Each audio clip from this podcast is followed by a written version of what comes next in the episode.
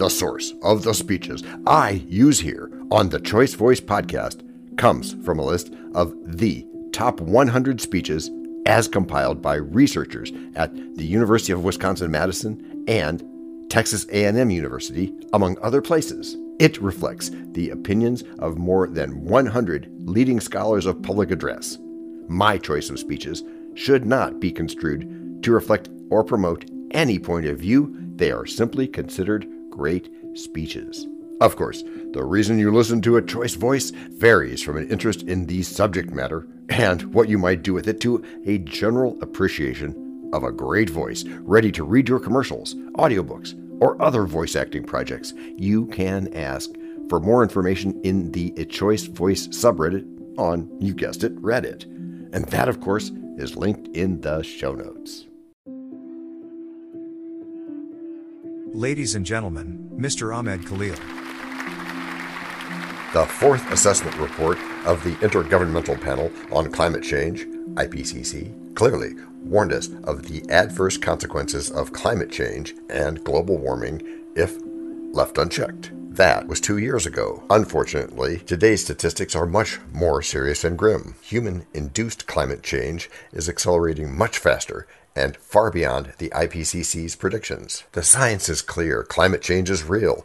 It knows no borders and has now become, by far, the most serious threat facing human security. While there is no longer a front line in the fight against climate change for those countries like the Maldives and other small island developing states with an average elevation of one meter above sea level, as well as for low lying coastal areas across the globe, the situation may be much more precarious today than ever before. Thus, time is no longer a luxury that these countries can afford, nor can they afford to pick and choose where and when this important issue should be discussed. Climate change related conflicts are slowly beginning to emerge as water and other scarce resources are depleted Coastlines begin to recede, storms and floods become more frequent, and droughts are prolonged. As my delegation stated in the general debate of this assembly in September, for the Maldives, climate change is not solely a development issue, but also a moral, ethical, political, legal, and human rights issue,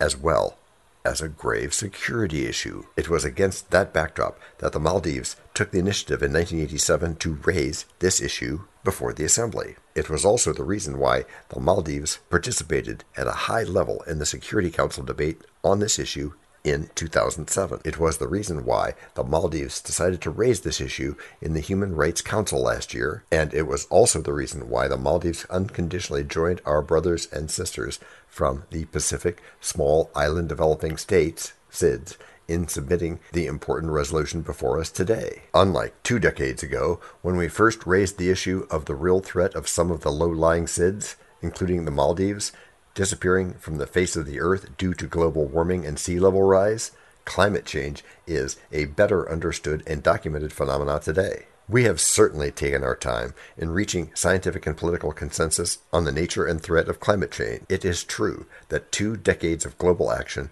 have not yielded the results that we expected. Yet, we refuse to give up hope. We believe that a true partnership with a common and shared vision of commitment and multilateral solidarity can still guarantee our future. Indeed, we have the means and the resources. What is lacking is political will. As the Secretary General has been stressing, we will have to seal the deal in Copenhagen.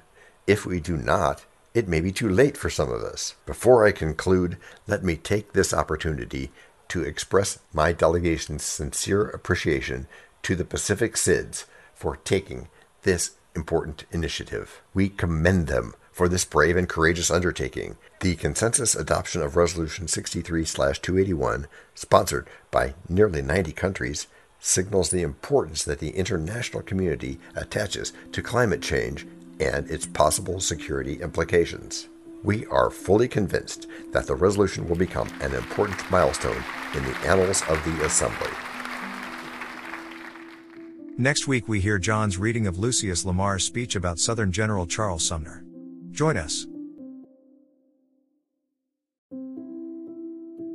This podcast and our other podcast are productions of Little Red Hen Industries. The supporting cast who helps me bake the bread includes Techno King, John C. Brandy, Alter Ego, Doubting Thomas, Fact Checker, A Small Brown Beef Animal, Seriously, Tiny. Facts are important but are also easy. Social Manager, Abraham Lincoln, Media Expert, Augustus Caesar. Psychologist, William James. Sound Designer, Adobe's Creative Suite. Spanish Consultant, Cameron J.K. Brandy. French Consultant, Leah, the Do Your Own Research Lady. Videographer, Ato Monkoshki. Audio Props, Les Paul. Inspiration, many podcasts and other sources and of course Napoleon Hill. We also have websites, and you can subscribe to both podcasts. You can even send us a video, audio, or text message, but of course, you'll have to head to the show notes, either on your phone or on the web, to get the links and stuff. And all those clickable links are in the show notes. And before we forget, the artificial intelligence or AI voices that you hear in our work are offered up by Google, Amazon Polly, and OpenAI like we say in the show notes.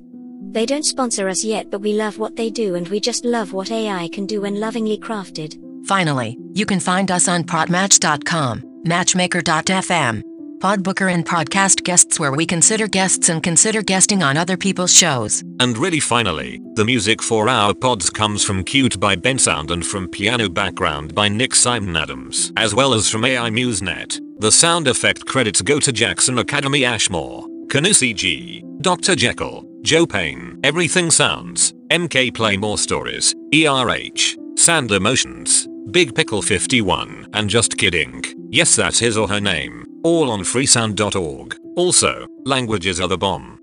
Paul